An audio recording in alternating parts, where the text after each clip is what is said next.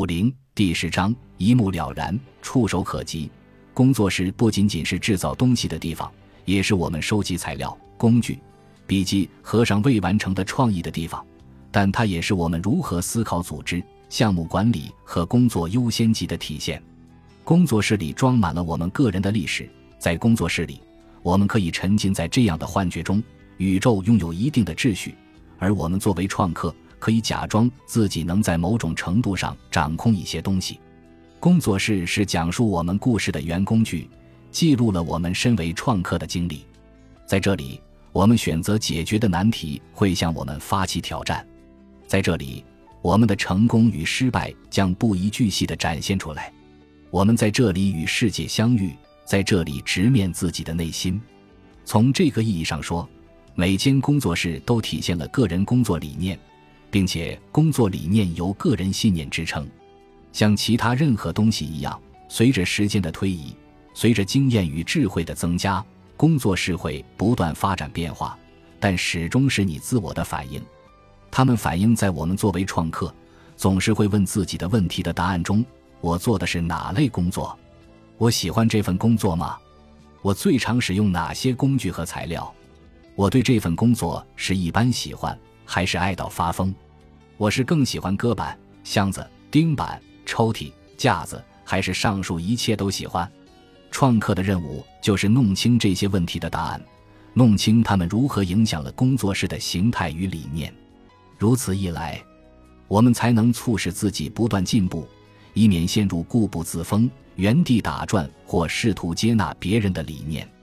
NBC 电视台情景喜剧《公园与游戏》中的大胡子明星尼克·普罗德曼从小就是个创客。他在芝加哥西南方大约一小时车程的地方长大，家族成员众多，都以务农为生，每个人都是创客。某个夏日清晨。我们聊起他的工作室时，尼克回忆说：“农场主必须是优秀的机械师、生物学家、畜牧专家兼木匠。”尼克的第一间工坊很可能是儿时住的农舍。我和老爸负责准备农舍里三个烧火炉的木柴，因此需要一把电锯、一把斧头、一把长柄大锤，加上很多很多的劈柴屑。尼克如实说。实际上，他的第一间工作室是森林。他的工作理念是追求实打实的效率，直到二十多岁搬到芝加哥，在剧院做布景师的时候，他才借房东朋友为了避税而一直闲置的仓库，拼凑出了一个勉强能称为工作室的空间。他只是坐在那里。我说：“哦，你也知道，芝加哥这地方挺乱的，我很乐意住进去，在里面搭布景，还可以为你提供二十四小时保安服务。”他也是个很会装糊涂的人。他笑着说。我觉得吧，这是好商量。你不难想象，在一座非法的商住两用仓库里，一名年轻布景师和一个胡说八道大师搞出的工作室是什么样的。我有一把从大剧院弄来的二手台锯，一把牌锯，那几乎是剧院作坊里唯一必备的固定物品。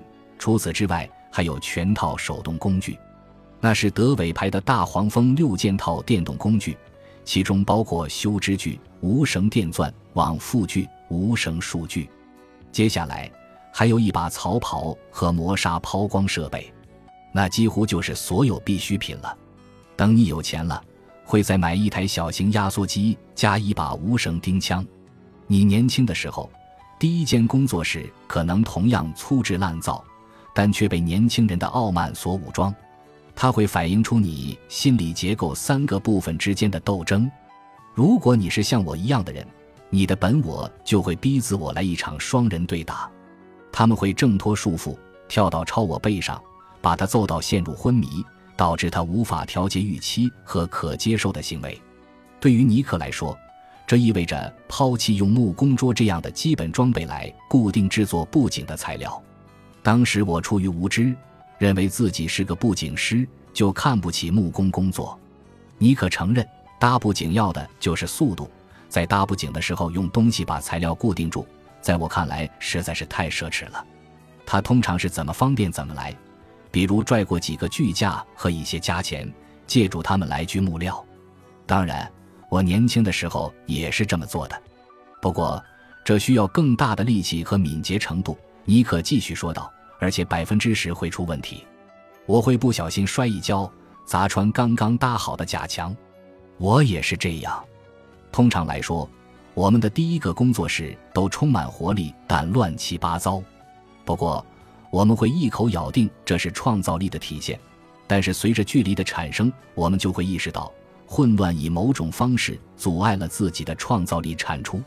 事实上，我的第一间工作室根本算不上工作室，它是纽约布鲁克林区公园坡的一间单身公寓，房东让我免费住在里面，前提是他一旦决定卖楼，我就得马上搬出去。公寓内部看起来就像好多个垃圾堆组成的地形图。就像当时我糊里糊涂的脑子一样，工作室里满是乱堆乱放的原材料、尚未成型的创意作品和回收利用的垃圾。当时我经常沿街捡垃圾，幻想自己是个拾荒艺术家。二十世纪八十年代中期，纽约可谓拾荒者的天堂。纽约人扔掉了许多令人叹为观止的好东西，从弹球机到电动牙医椅，再到十九世纪的轮船衣箱。当时的氛围真是令人陶醉。我在公园坡的那家工作室住了两年多，直到发生了一起蟒蛇出逃事件。帕哲的邻居为我在布鲁克林的生活画上了句号。那两年里，我用翻垃圾桶捡来的东西做了一大堆雕塑和库碗。每天，我都有几个小时跪在地上，从屋里的垃圾堆里翻捡零件，试图把它们变成某种艺术品。我卖出的第一尊雕塑就是在那里完成的。虽说我的工作习惯相当糟糕，但那是一段美好的日子。不过，二十一岁搬回爸妈家，终于让我找回了理智。搬回家以后，平面设计的自由职业充其量只够维持生计，加上曼哈顿特效工作室的恐怖经历还历历在目，我决定把地下室修整一番，然后住进去。搬家的时候。我带上了所有能塞进汽车，并觉得不会害我立刻被踢出家门的工具和材料。我把地下室里老爸用不着的东西统统搜集起来，又花了几天时间整理好，打造出了自己第一间实打实的正式工作室。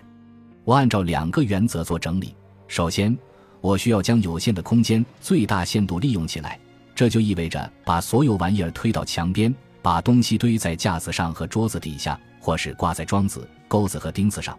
其次，我希望打造一个完全符合自身需求，既方便制造东西，又能够激发灵感的空间。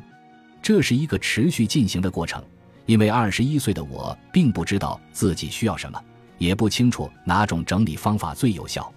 不是所有整理方法的效果都一样。有一种方法能让你整理得干干净净，所有东西都收纳得看不见，贴上标签，按颜色排列。感觉就像监狱一样，让人倍感压抑。另一种方法同样能把东西整理好，但更加敞开、无遮无挡，能充分释放你的创意天赋。我的目标是在两者之间找到平衡点。基本达成这一目标后，我不但效率提升、灵思泉涌，还找回了真正艺术家的感觉。我已不再是住在布鲁克林、想要成为艺术家的菜鸟。